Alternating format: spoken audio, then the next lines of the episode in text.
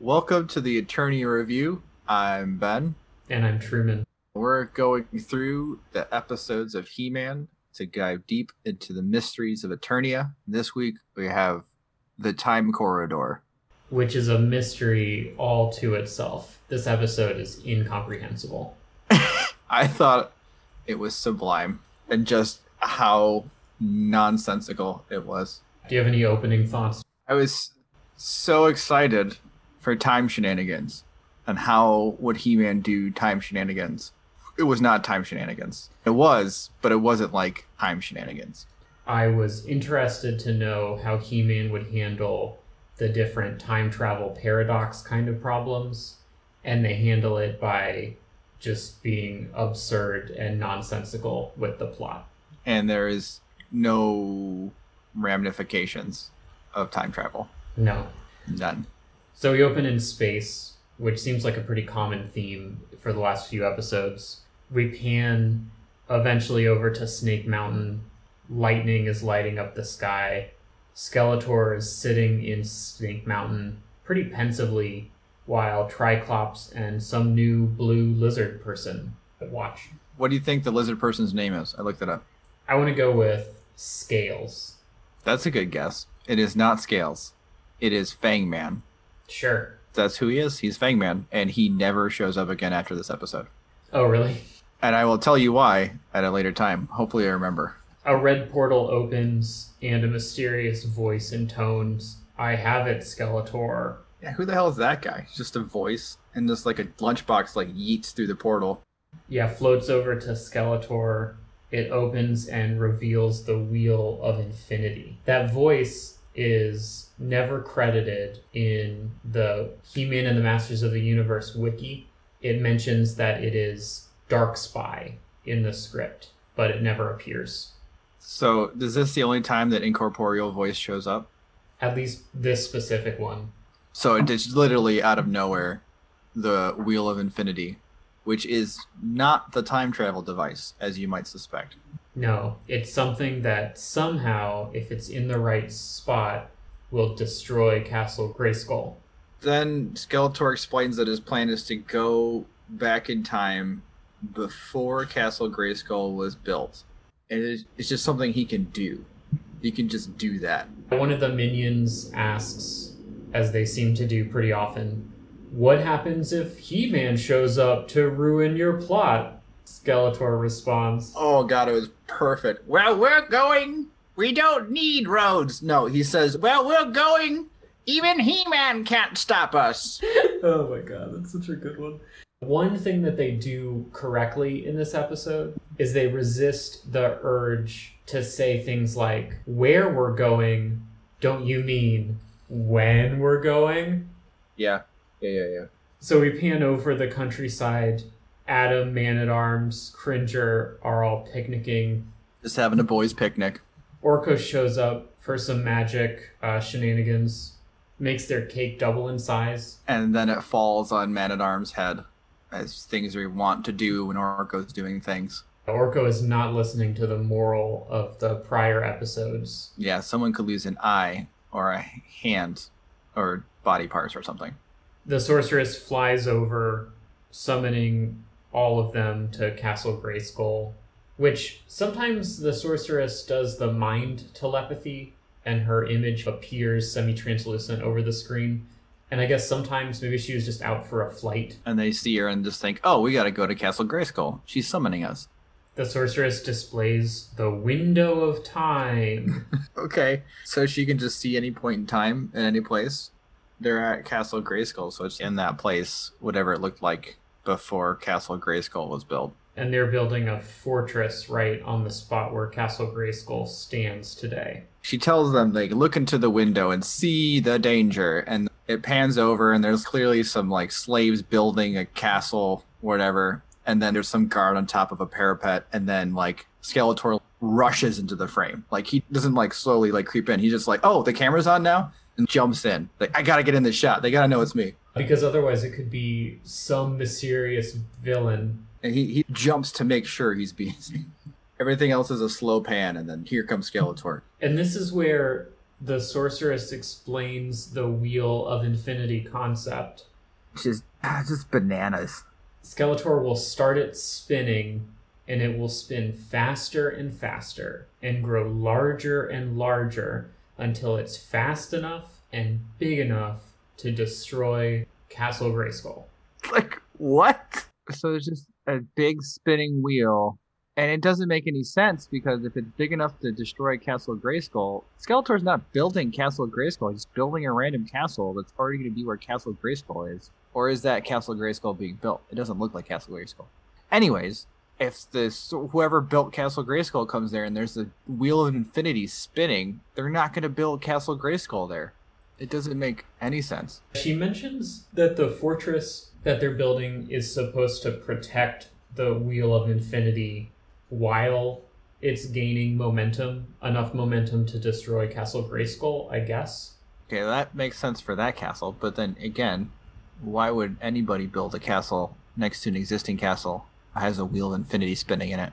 So the shortcut to this whole idea could be Skeletor founds kingdom on that spot and sees that is defended through time, and then Castle Grayskull is never built anyway.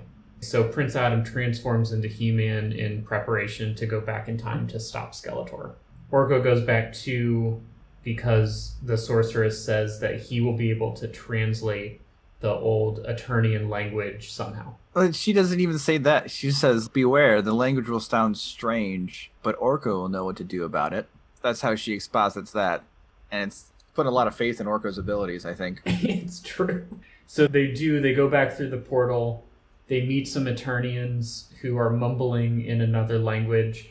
Also, Orko mentions, oh, so that's what ancient Eternians looked like. And it's not really any different than any costume that anyone has worn so far. The fashion has not advanced very far in however long this is. Orko fumbles through a translation spell. It eventually works. He like says it halfway, then say can't remember it, says it like again, and then figures out the right way, the right combination of words, and then all of a sudden it's translated. His magic. And interestingly, when the spell goes off, it makes a bunch of sparkles, not around He Man and Man at Arms and Orko, but it actually affects the Eternian person who like flinches after the spell takes effect. That's actually really interesting because that that implies that he's making them speak Eternian or modern Eternian. So do you think he just created the Eternian language using this spell? That's the type of tiny shenanigan I'm after.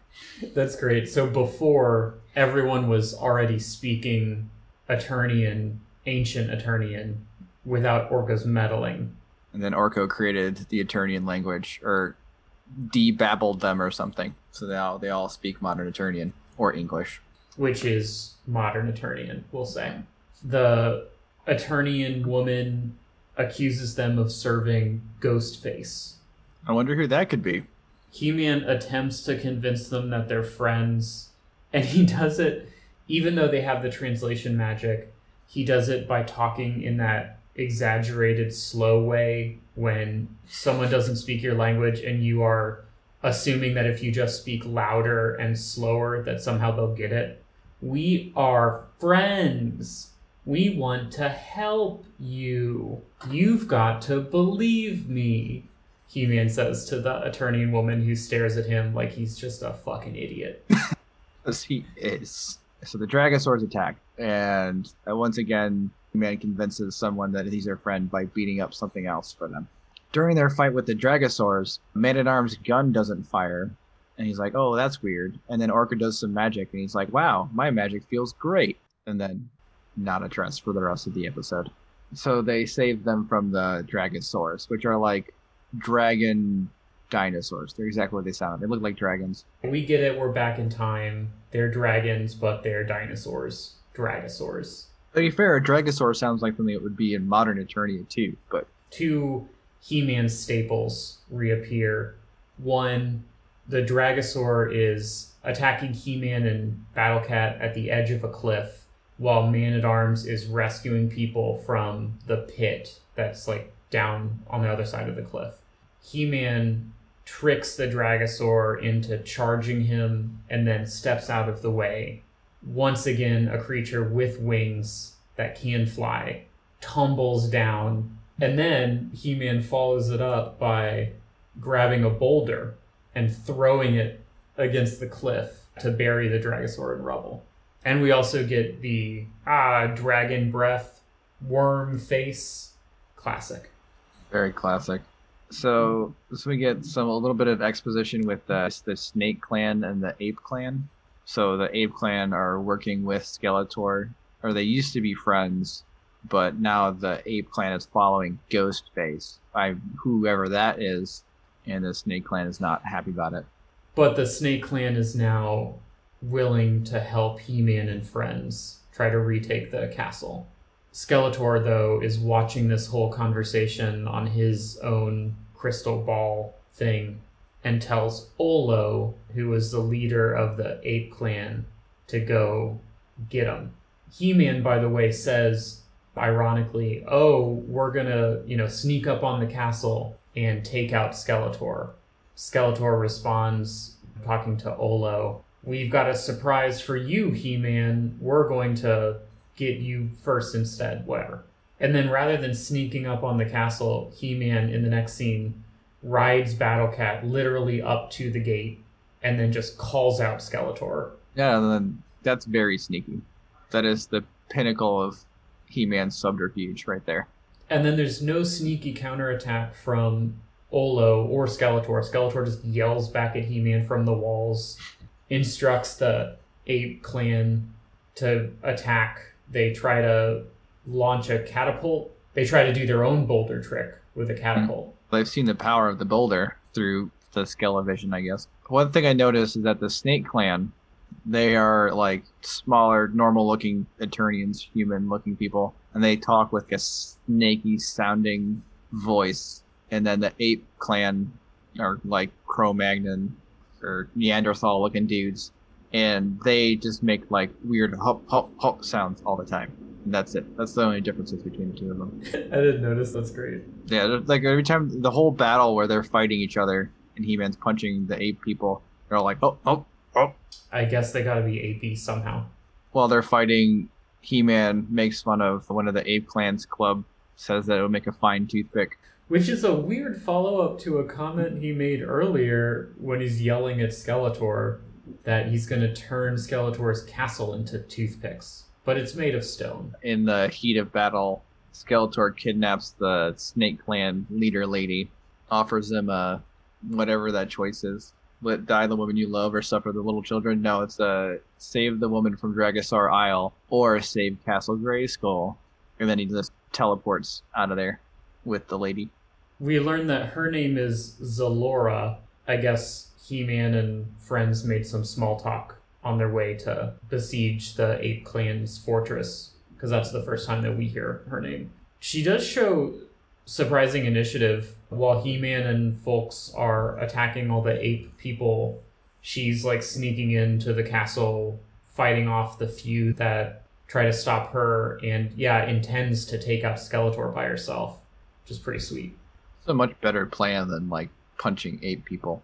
Skeletor's parting line also does not make any sense because the choices between saving Zalura or saving Castle Grayskull, except there's nothing to stop He Man from following Skeletor to save Zalura. It would make sense if Skeletor had already started the Wheel of Infinity spinning at the castle and He Man would have to leave. But Skeletor's still holding on to that thing, and so He Man can still accomplish both goals by following him to Dragosaur Isle. Yeah. Yeah. We cut over to Man at Arms pulling a raft that he and He Man and Battle Cat are all riding on over to Dragosaur Isle. So Triclops is over on the island and he like uses one of his eyes as a telescope and sees them over there. Do you think that's different than his gamma vision?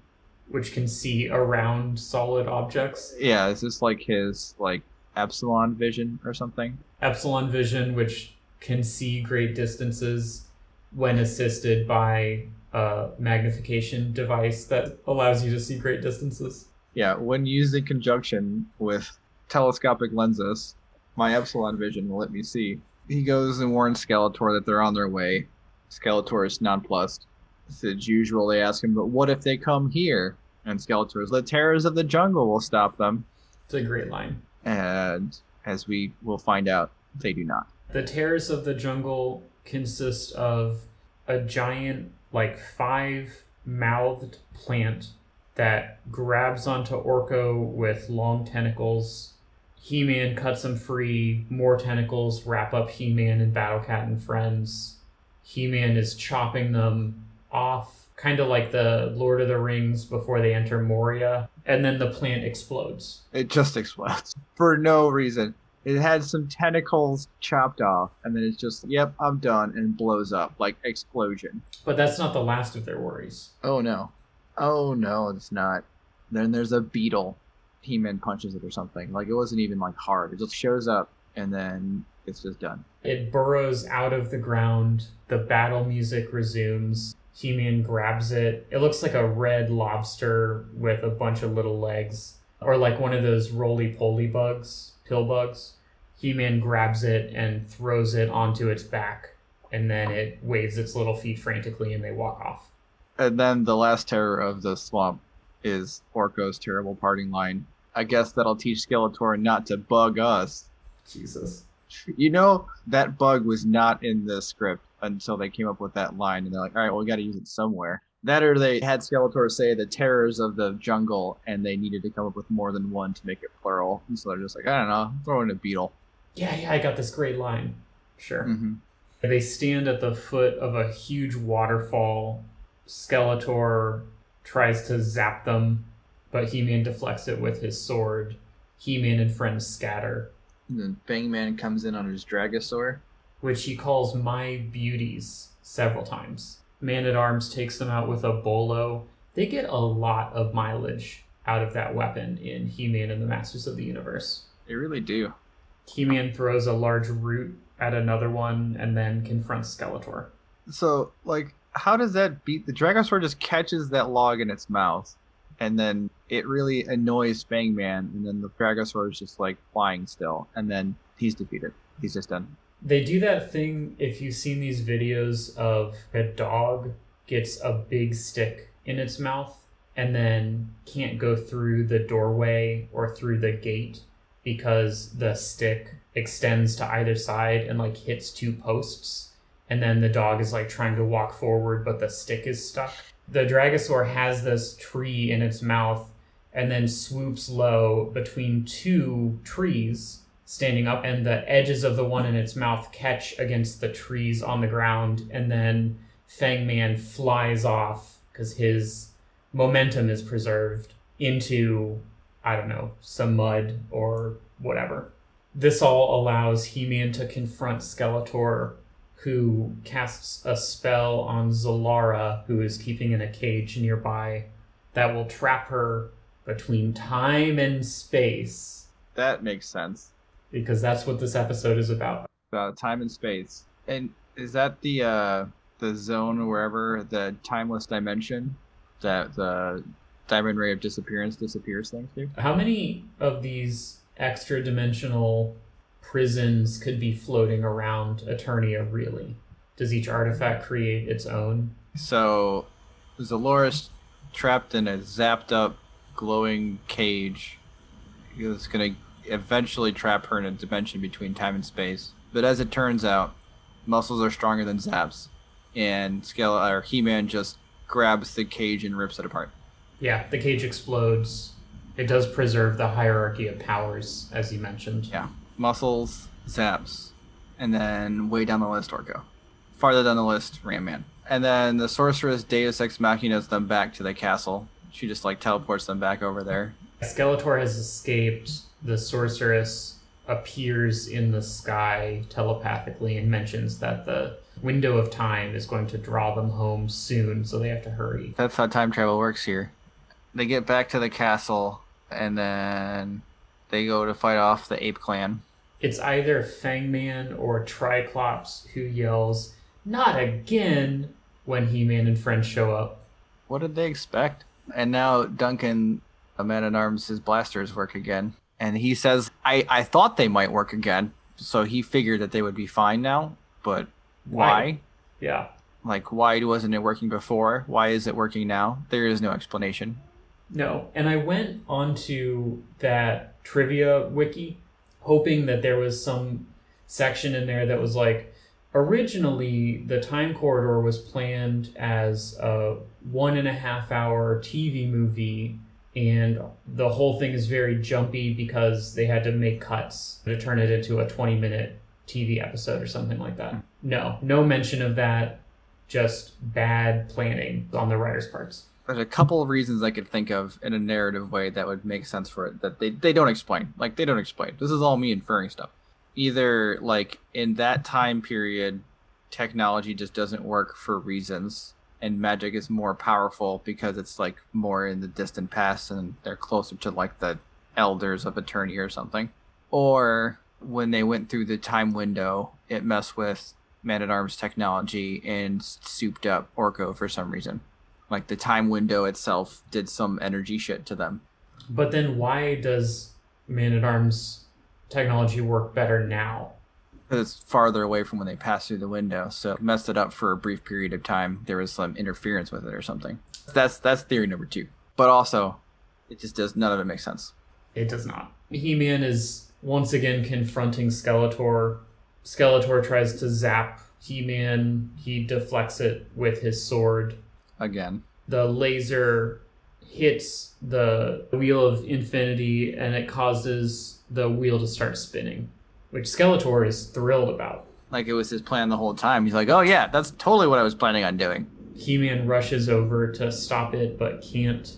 yeah his muscles are not strong enough to stop the wheel of time so he-man's brainy solution to this is that he can't slow it down but he can speed it up so he just spins it faster and gets it going faster And Skeletor realizes what this means immediately.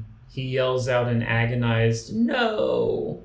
But Battlecat prevents him from rushing over. just because he's there he just blocks the way Yeah. I guess it's important to note that Skeletor, re- when revealing his plan, says that the wheel will explode when it spins fast enough. So, like, after a thousand years of it spinning and spinning faster and faster, it slowly accelerates to the point where it explodes, and it'll explode big enough to explode Castle Grayskull. Assuming that nothing stops it in those intervening however long, Or speeds it up. which seems like not that hard to do. So it turns out that his muscles could save the day because he speeds it up so fast and then punches it into the sky where it explodes. Skeletor tries to salvage a little bit of a silver lining. It's not going to blow up Castle Grayskull, but it's going to explode, so at least you're going to die. And then Skeletor pops back through a time portal. But yeah, He Man solves the problem with punching. as one does.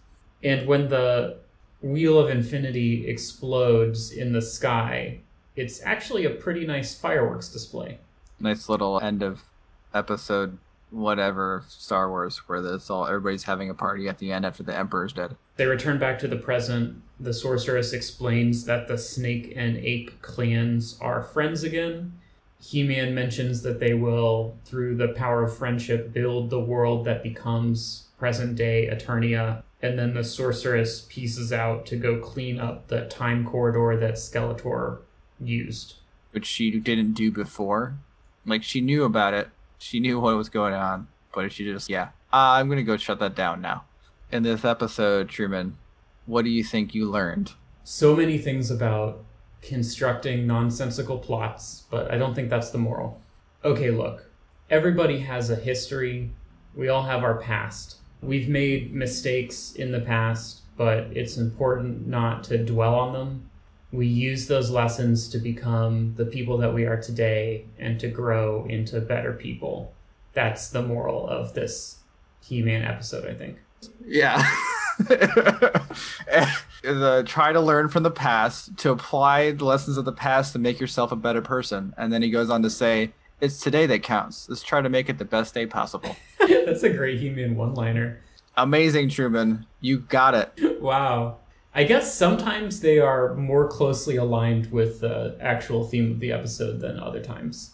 Uh, this one definitely lined up very well. All right, that's one and a half He-Man points for me. Yeah, you're batting 7,500 right now, or 750, whatever. Man, I got zero points. I gotta get a win next week. You have I don't know how many you want uh, to take for it, but you were pretty close to the king's name, Roland versus Reginald. I think that's worth some He-Man points. All right, I'll get some He-Man points. How many He-Man points do you think? Because if it's one point to get the lesson of the day. I don't know. The name thing is pretty big. I mean, I didn't get it 100% correct, so maybe I give myself like a 75% of it. All right, 0.75. He-Man. Got to be a better currency for us. Eternian silvers. Eternian silvers. So, what grand thoughts do you have about this? Last episode, we explored the idea that the breakthroughs in technology that Man at Arms is producing for the king are not really helping the populace of Eternia. And in fact, their lives, the villagers' lives, are not great and could be better. Orko has the power to end world hunger. He made a giant cake out of nothing, and he uses that to prank Man at Arms. While the villagers of Eternia are breaking their backs, plowing fields to eat Eternian turnips. And it seems like they're like we saw a window into the past today. Like their lives haven't really improved in a couple thousand years. It seems remarkably similar. I don't know that it's fair to put Skeletor and friends on the same level as He Man in terms of badness. Skeletor is clearly more self motivated explicitly, but King Roland and Queen and Man at Arms and all those people do not seem to have the best interest of the people of Eternia at heart. Well, they're just like incredibly indifferent to their struggles. It just doesn't phase them at all. You know, the, the set's on fire. I guess they'll go put it out. People are starving. Eh, they have to go work in the fields all day long to make their food. while we can just magic up a giant cake. So maybe we'll see some more villager re- revolution in coming He-Man episodes. So you want to know what happened to Fangman? I do. So he never shows up again. And I got this from the wiki. So Fangman was left in the past by Skeletor. Yikes. It's it is officially in his classics bio where it states he's still on Dragosaur Isle awaiting Skeletor's return. That's heartbreaking. It really is. I was going to have a whole discussion with you about what happens now that Fangman is introduced because Fangman's powers seem remarkably similar to Beastman. And so are they going to get along? What's it going to be like when they're hanging out together? It's gonna be awkward because Beastman's thing is more like furry animals and Fangman's is more like lizards and stuff. Although no, that's not even true because Beastman can control dragons, so like they definitely would have an overlap. Yeah. However, Moot point. Yep. Done. Never showing up again. He's stuck in the past. And I thought it was really interesting. We can infer a lot about Eternia based on the fact that we were in the past. In a time before Castle Grayskull, which I thought was eternal, right? I thought it was older. Yeah. So, like, Castle Grayskull was built probably pretty soon after the events of this episode, right? I would assume. Maybe because the Snake Clan and the Ape Clan got together and decided to build a skull motif castle. To honor their defeat of. Ghostface. That makes sense, actually. I was thinking about how long ago it was, because it's long ago enough that the language is incomprehensible to them. And you have to go back like at least eight or nine hundred years to where you wouldn't be able to understand English. So Old English is pretty incomprehensible to our ears. Middle English is kind of hard to get, but Old English is just you can see some words in there, but it's like pretty much just gibberish. Mhm. So I'm thinking it's like at least a thousand years ago, Okay. and it's like Bronze Age technology, and so maybe it's longer than that because they've had a lot of not like a ton of technological advance. Like their weaponry hasn't really changed too much, but what they make it out of probably has. Yeah, and modern day Eternia has the pinnacle of all achievement, the attack track. yes, the apex of technology. So a thousand years or more. And so it's before Eternia, before Castle Grayskull, probably before Snake Mountain. I think what that kind of implies is that all of it, Castle Grayskull, Eternia, Snake Mountain kind of rose around the same time. Okay, yeah. I would think. Not necessarily, but I think it's implied that because all right, the Snake Clan, there's a Snake Mountain, like they probably built Snake Mountain. Now Skeletor lives there. Did they eventually give rise to Skeletor, or did he take over the Snake Clan? We know nothing about Skeletor's origin at this point, but it is safe based on the rules of He Man and Masters of the Universe, which is obvious or absurd. It's probably true. The Mhm. Snake Clan, yeah, founded Snake Mountain. I can believe Yeah. that. Which would mean the Ape Clan probably built Eternia. Whatever the palace is that King Randor and Queen Marlena live in. And then together they built Castle Grayskull. Or Castle Grayskull arose as a separate power. What Mhm. did the sorceress say about in Teela's parentage episode when the sorceress revealed that she's Teela's mom? Teela's gonna inherit the power of. Castle Grayskull. Yeah, did they say anything about where that came from or where the sorceress got the power from? Not really, but it's implied it's like a bloodline kind of thing. If it's Teela's going to inherit it, so she'd have to be descended from the original uh, Castle Grayskull people. Yeah. I think it's important to point out that we haven't read the Wikipedia of any. Oh, I haven't. I was like, I looked at it a little bit. I was doing some like clicking on the Wikipedia. There's answers to all this. I'm sure of it, but I don't want to find out what the actual answer is until after I'm done. Try to figure it out without looking ahead. Yeah, I agree. So this is uh, our our no spoiler run of He-Man and the Masters of the Universe. Our archaeological expedition into the lands of Eternia. Yes, I wish they had explored more of like why Orko's magic was powerful and Man at Arms technology wasn't working. I assumed it was one of those the magic is leaving the world as technology rises kind of ideas present in Lord of the Rings and I don't know, a bunch of other fiction. That seemed to me to be like that was like my first read of it. It's like oh they're in the past. It's more magical, which doesn't really make sense that his tech wouldn't work, but tracks. Yeah, then you bring in like the why didn't people why didn't the wizards in Harry Potter just use guns to kill Voldemort? It's because magic and technology are incompatible for reasons. But then Man at Arms guns do work later, which I don't understand at all. It's because he believed in them. He thought they might, and so they worked. It's like that other one. Is there a book you were talking about a couple weeks ago where the the power or whatever comes from people believing in it, or the faith in that is what gives them power? Yeah, Ben, it's the NBC classic miniseries Merlin, which you still Ah. need to watch. Yes. Okay.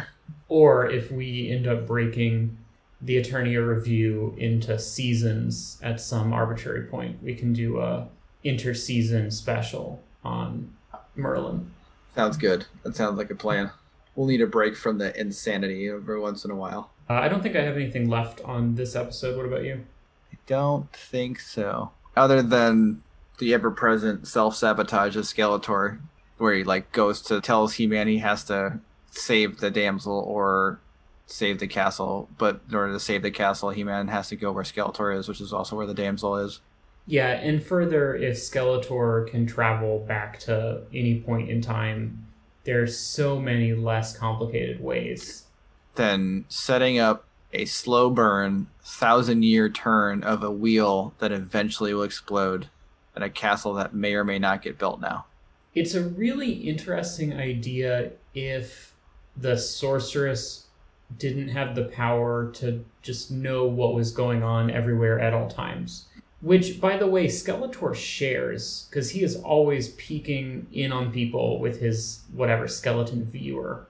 He's always people with his skeleton. So is the the sorceress. Yeah, she knew exactly what was up, like right away. Like there was no escaping it. And there's some time paradox there. I guess it follows sort of the Back to the Future rules of where the future isn't, or your current. When you go into the past, you haven't set the. Oh God, now I'm confused by time travel. It's gonna happen. Back to the Future rules that dictate that like you can't when you go into the past and you try to change your future your present whatever that doesn't set until after like a certain period of time, right? Like it's it's going off track and he's got the picture that's like slowly disappearing himself. And then when he finally gets his parents to kiss, like the picture he comes back and he's fine. So it takes time for time to set in Back to the Future. So this is like following that rule set in the sense that Sorceress knew she, that he was back there, but the future, their present, hadn't changed yet. So she didn't that, or she knew he was going, or it's an alternate dimension. Infinity War rules, but their rules are that if you set up a new timeline, it creates a separate dimension. Yeah. The time corridor did not care about any of those things. No, not at all. That's all I got. All right. Okay. See you all next time on the Eternia Review. Yay.